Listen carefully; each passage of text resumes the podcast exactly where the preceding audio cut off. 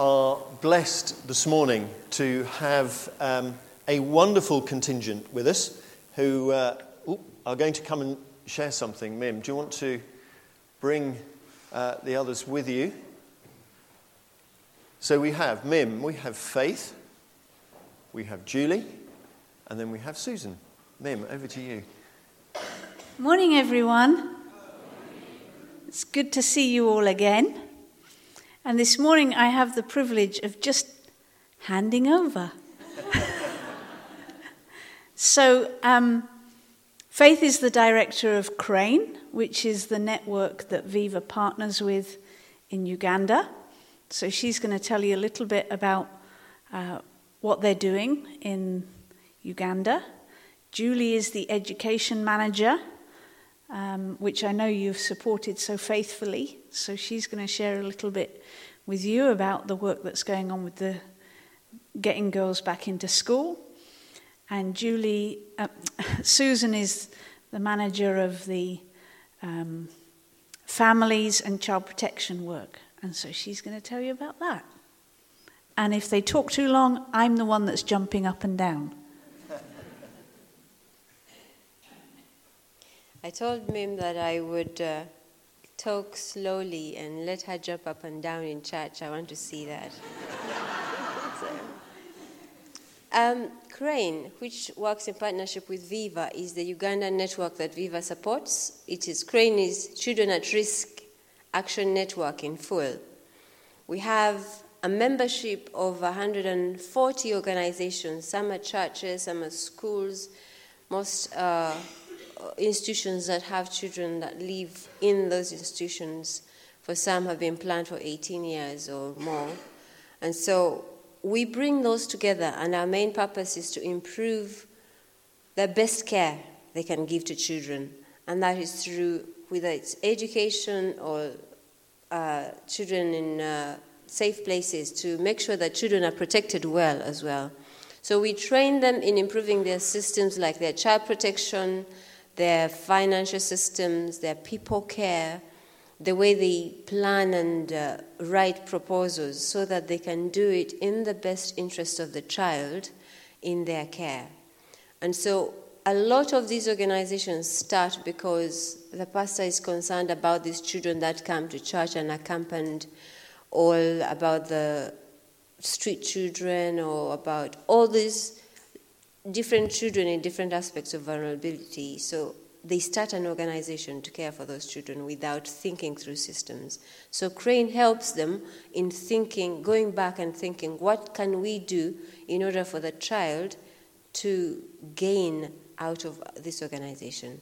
And so we have priorities that we have uh, summarized in three. And one of those is children in families, we have children in education, and we have children in safe spaces, which just generally means that you protect children enough to give them a safe space to smile and uh, to know that Jesus is love. Uh, one of our parts that are part of children in safe spaces is child and maternal health. And of those, we have about 20 people in two areas that are slummy areas where there's a lot of houses and it's not good drainage and all that sort of thing where poor families stay. And these 20 people actually are volunteers. We just only give them, what is it in Uganda shillings? About 10 pounds a month. 10 pounds is a lot. I think it's actually uh, 10, uh, well, 10 pounds a month equivalent, and they go out to use, to call families or to walk and go and talk to these families about how to look after children, especially under fives. Because we have a lot of myths about um, illnesses. For example, if a child gets banned, they'll put sugar on their bun and so we want to correct some of those things in families so that children are looked after and they can live beyond five years old. Because at, at the moment, our concern is that not many live beyond five.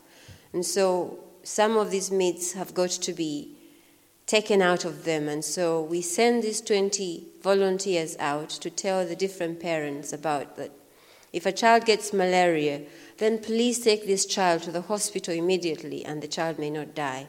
If a child gets a cold, do the same, so that they're responding to illnesses as the children get ill instead of waiting to see and doing home remedies to see if the child gets better. And by, the, that, by that time, it's too late for the children. So we encourage them to visit health centers and to discover that some of these symptoms can easily be treated and they're not uh, fatal. So that is just part of what is child and maternal health. At the moment, our main referral hospital in Kampala is closed for renovations. And so we have a lot of maternal deaths because either parents do not have where to go or because they are concentrated in some place and the doctors are not available. So currently we have, which was in the newspapers recently, we have a, a death rate of eight babies per day in the hospitals. And so that is something we continue, we want to continue to talk to parents about, to encourage midwives maybe to visit these women so that they can be able to give birth safely.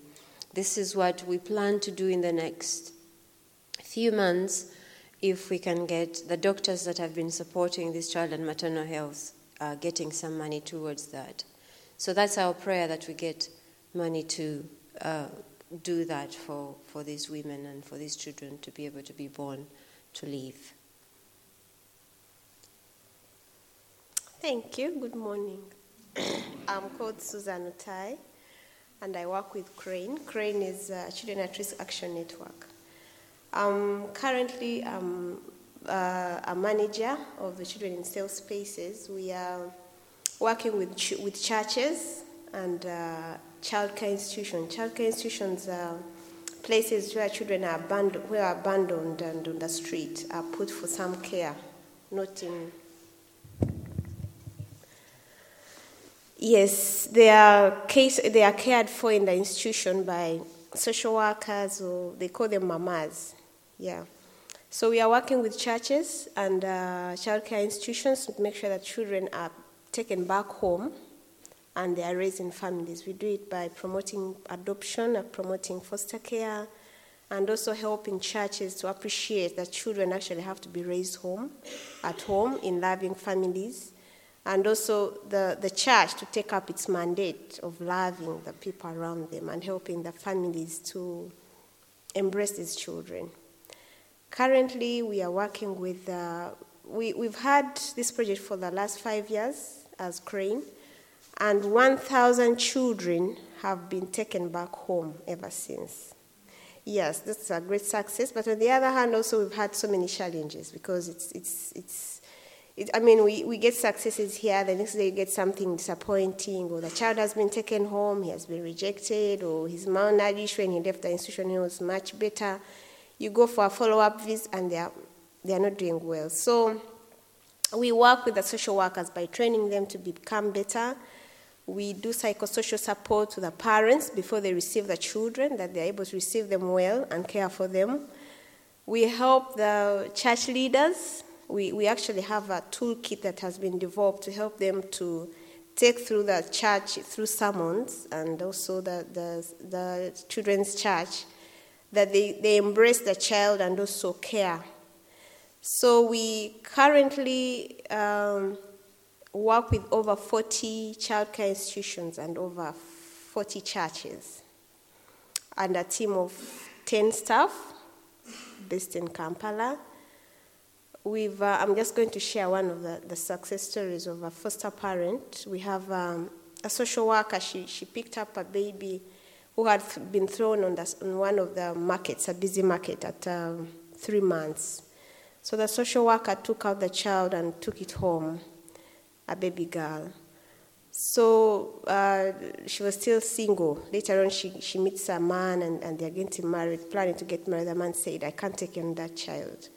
If we're getting married, I'm not taking on that child before we get our own. So that girl was stuck. She actually went and shared with her mother and says, If this man is not going to take on my child, I'm going to leave him. But um, the mom, of course, wanted her to get married. So it was like, No, you can't bring that, the baby home.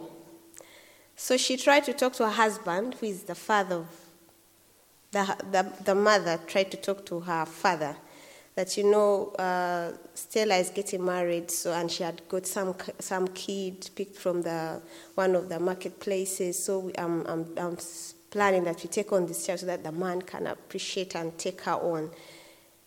And the father was not very receptive. He said, "No, we don't know where the child is coming from. In Uganda, we have so many tribes, so they're in the central part of Uganda, so you were thinking he may be coming from the north and he may be coming from the. Yeah, so we don't want to contaminate our family. But the mother was very supportive. She took on the child, and uh, the other daughter of hers got married. Unfortunately, it's been 10 years without getting their own biological child.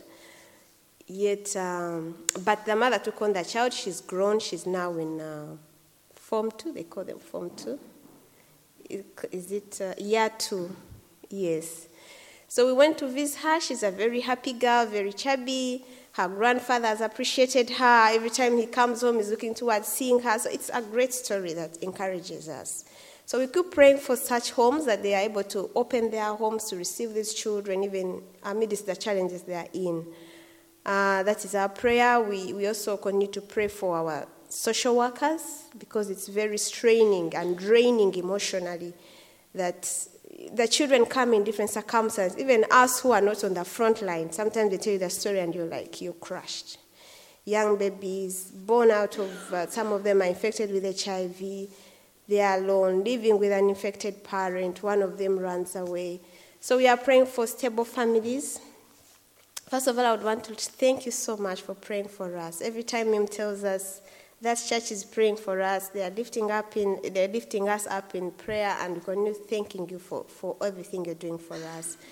Continue praying that you pray for us, pray for the social workers, pray for the government. Sometimes the, the, the, the things there's a lot of corruption in dealing with police getting their child from here, probation officers who are the social workers here.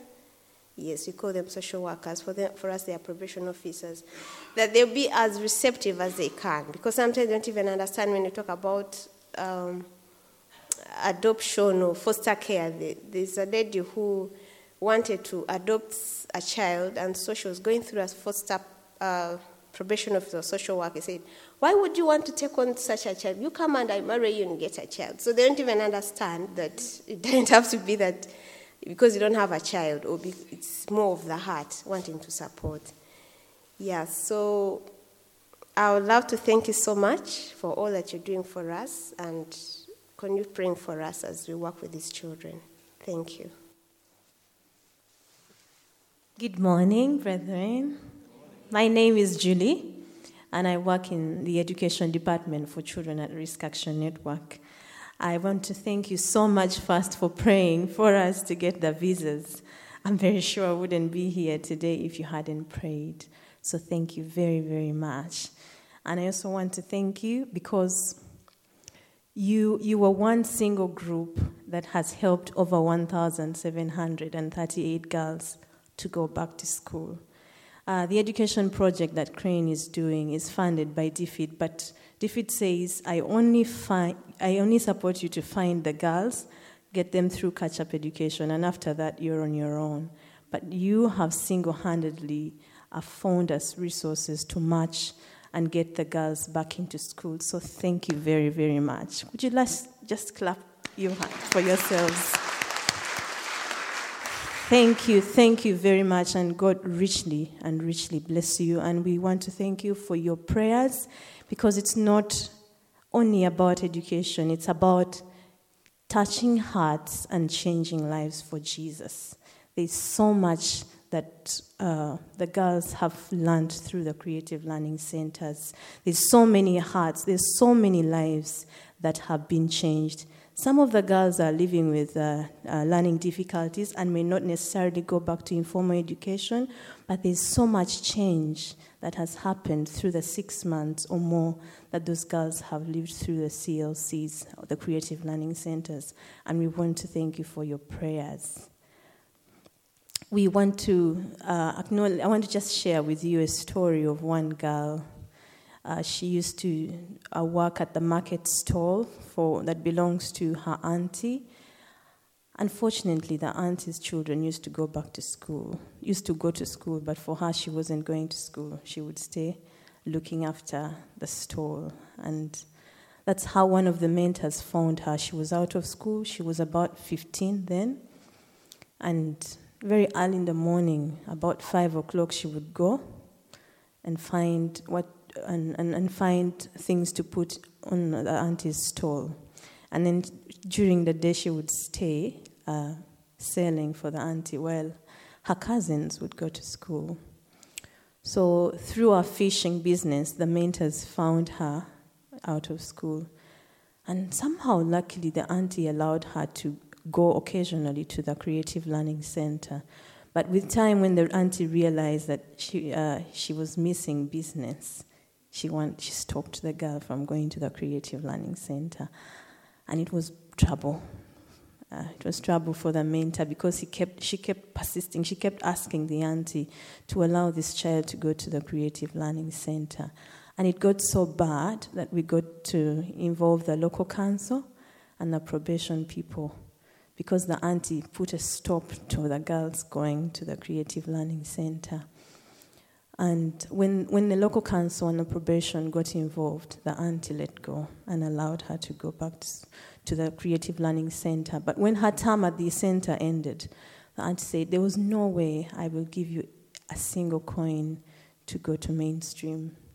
That's all the education you'll ever have at the Creative Learning Center. You will not go anywhere further so, with discussions with, the local council and the probation, we got one of the network members, uh, Crane Mission, that we have over 140 organizations who are in the network.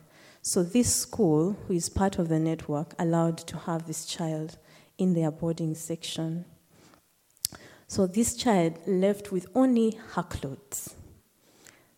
So through the network, we were able to find for her clothes, we were able to find for her scholastic um, materials, and everything that she needed to go back to school. It's the power of collective actions, Christians getting together to change lives. She started badly in school because there was so much emotional torture, and right now she's one of the people excelling in her class. She's going to P6 this next year because this was the last term of school, and she is very, very happy to be in school. She's a very creative girl. So I want to thank you, not for only the money, but for the prayers, because prayer changes lives and lives forever. May God richly, richly bless you. Oh, thank you. Don't go, Julie. No, no, don't go. Julie, Julie, come back here. Come back here. I just do... wanted to add a little bit that uh, we're working with 40 staff. Uh, all of us together are 43. We have some volunteers. And therefore, we do encourage that uh, you do continue praying for us because without God, I don't think we can do the work we do every day. Because it's not only about the salary we get, but uh, just God leading us to do the right thing for the children. Yeah. So we're going to pray, and then we're going to praise. There's a twist to the praise. but we're going to pray, pray now. And we can't, I know we'd all like to come here, and there is a lunch uh, in Lawnsmead uh, today. Um, where obviously uh, all four representatives will be there and we'll be able to meet them and, and spend some time with them. But now there is a great power in praying together. So you may like just to raise out a hand uh, to cover Mim, Julie, Susan, and Faith uh, in prayer as I lift us up in prayer. Oh, Heavenly Father, we do thank you for drawing these women to us. We thank you for all that they teach us, all that they have shared with us the beauty of what you are doing in them and through them. We thank you for the children under their care, that you are creating family, you are bringing learning, and you are keeping them in safe places. We pray for this uh, adoption program, the total care that you give in the name of Christ. We pray that you would overrule the authorities and that you would give great wisdom and strength in their dealings. And most of all, Lord, we pray that you would touch hearts and change lives through these people because they have given themselves in your service. So we pray for their time here and we ask that you would send them back with our blessing, with joy in their hearts, and with faith and hope for the future. In your name we pray. Amen. Thank you very much.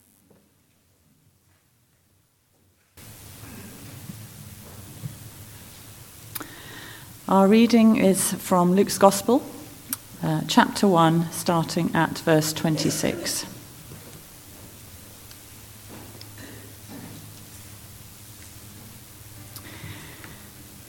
In the sixth month of Elizabeth's pregnancy, God sent the angel Gabriel to Nazareth, a town in Galilee, to a virgin pledged to be married to a man named Joseph, a descendant of David. The virgin's name was Mary. The angel went to her and said, Greetings, you who are highly favored, the Lord is with you.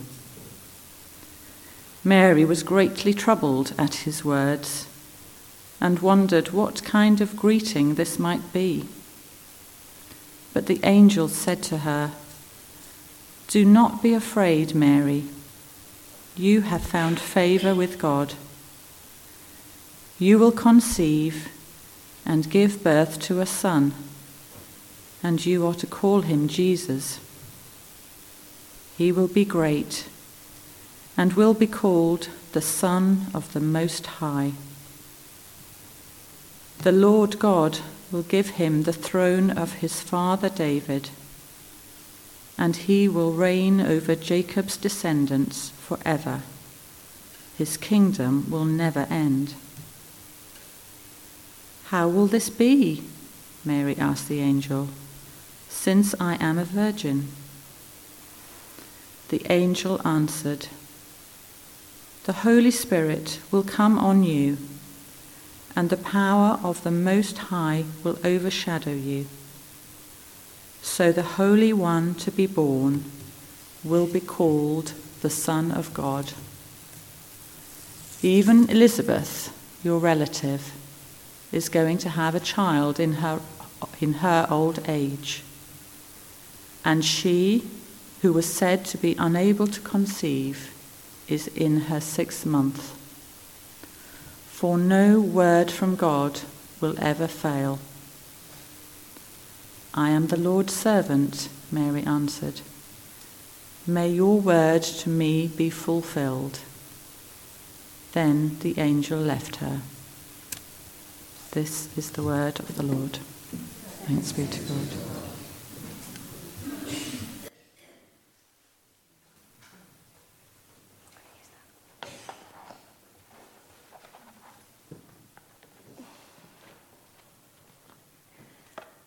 Let us pray.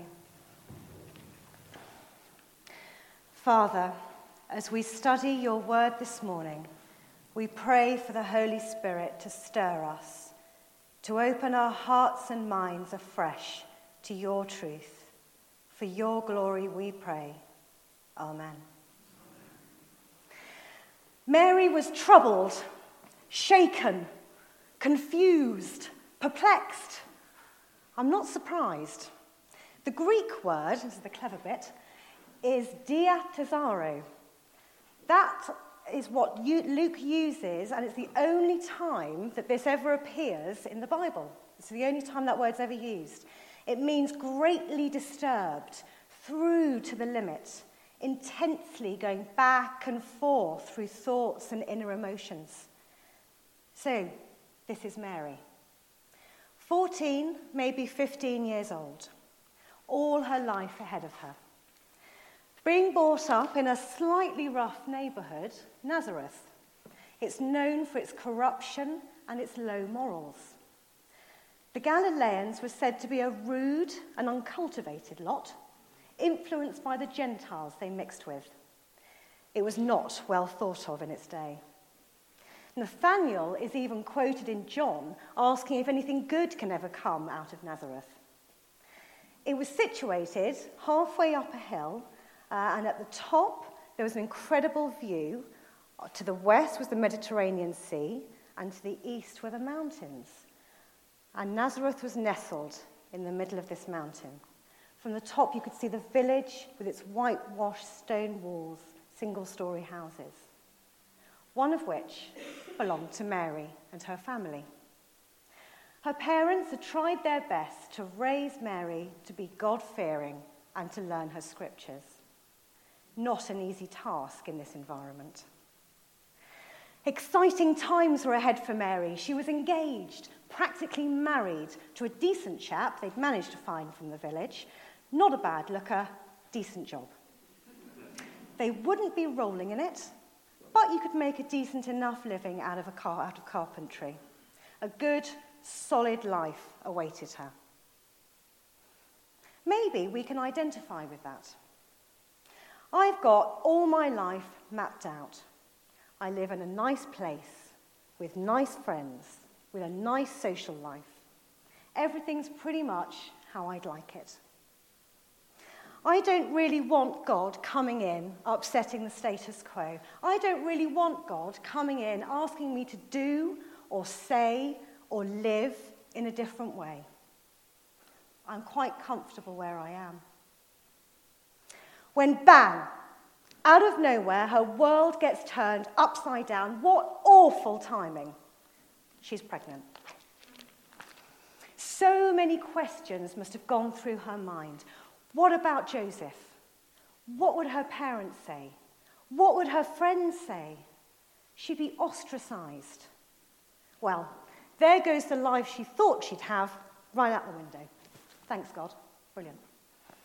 No wonder she was troubled. I've always thought of Mary as a, as a quiet, submissive type. But now I'm not so sure. Maybe she was more of a risk taker. Maybe she was a bit feistier than I've given her credit for. I'm not a risk taker, definitely not an adrenaline junkie. Let me give you an example. Guy and I visited um, an aircraft museum which had a flight simulator. This was about 20 years ago. It wasn't a fancy flight simulator. It didn't have 3D. It wasn't a surround sound O2 experience. It was really basic. It was basically a box on a moving platform.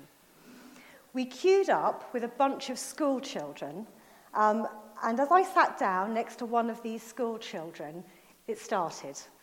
On the projector was a little biplane. It's all in sepia. You know, black and white practically.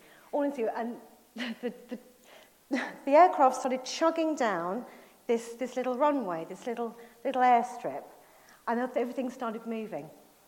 Um, I'm not great in confined spaces. Um, and, uh, and as it started, I, I panicked. And I looked up and I mouthed an apology to Guy and I hit the emergency stop button. The seven year old I was sitting next to was not impressed. so back to Mary. Yes, she was disturbed. Yes, she was troubled by an angel suddenly appearing out of nowhere. I'm not surprised. But the angel said to her, Don't be afraid. But she still had concerns.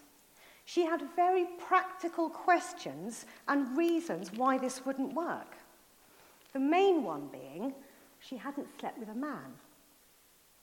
Mary was being taken completely out of her comfort zone. This was not her plan for her life at all. She had everything sorted. Nice village life with her carpenter, get married, then have a few children. But how did she respond? Yes, she was, she was fearful and she had questions. Well, that's reassuring. She didn't just roll over and submit. She was confused. She challenged it all at first. This is comforting. It's okay to have a discussion with God about our lives. It's okay to have a bit of a disagreement, maybe. I must confess to having quite a discussion with him recently about the direction of my life. We're not just innocent bystanders who don't have a choice. Uh, my temptation is always to run away and hide. I like being in my comfort zone. It's comfortable, it's warm, it's safe. I remember when I was um, studying uh, for my nursing qualification back in 92, um, I failed one of my course modules. Um, and my first thought was to run away to Scotland. Don't know why Scotland. I'm sure it's lovely. It was just probably the furthest away from London that, that I could think of. Um, but I didn't run away. I made the choice to stay um, and finish what I'd started. But it was tough.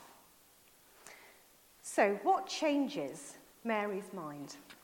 How did she get from worried and questioning to accepting and thankful? Well, we know that she was well versed in the scriptures and that she came from a Jewish family. They would have prayed and followed the religious festivals, so she had a good grounding in the faith. She believed in God, not just a bit, not just when she felt like it, but she truly knew God to be real in her life. Can we say the same? She trusted in what the angel told her. He goes on to explain how Elizabeth would be having a baby in her old age, showing her the God of the impossible. Although it involved huge change in her life, she was ready. She wasn't going to press the emergency stop button. She was going to hold on tighter and enjoy the ride.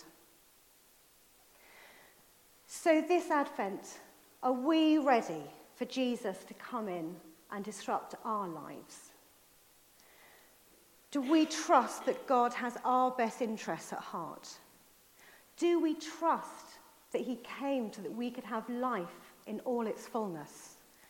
It will probably mean getting out of our comfort zone. It often does. But we're not alone. Mary was not alone. We have each other. We have the promise of Emmanuel, God with us. We have the Holy Spirit to empower and equip us. We have God our Father. What a team. So, this Advent, are we going to press the emergency stop button? Or are we going to hold on tighter and enjoy the ride? Let us pray. Father, Advent is a time for waiting. As we wait this year, help us to reflect on our lives.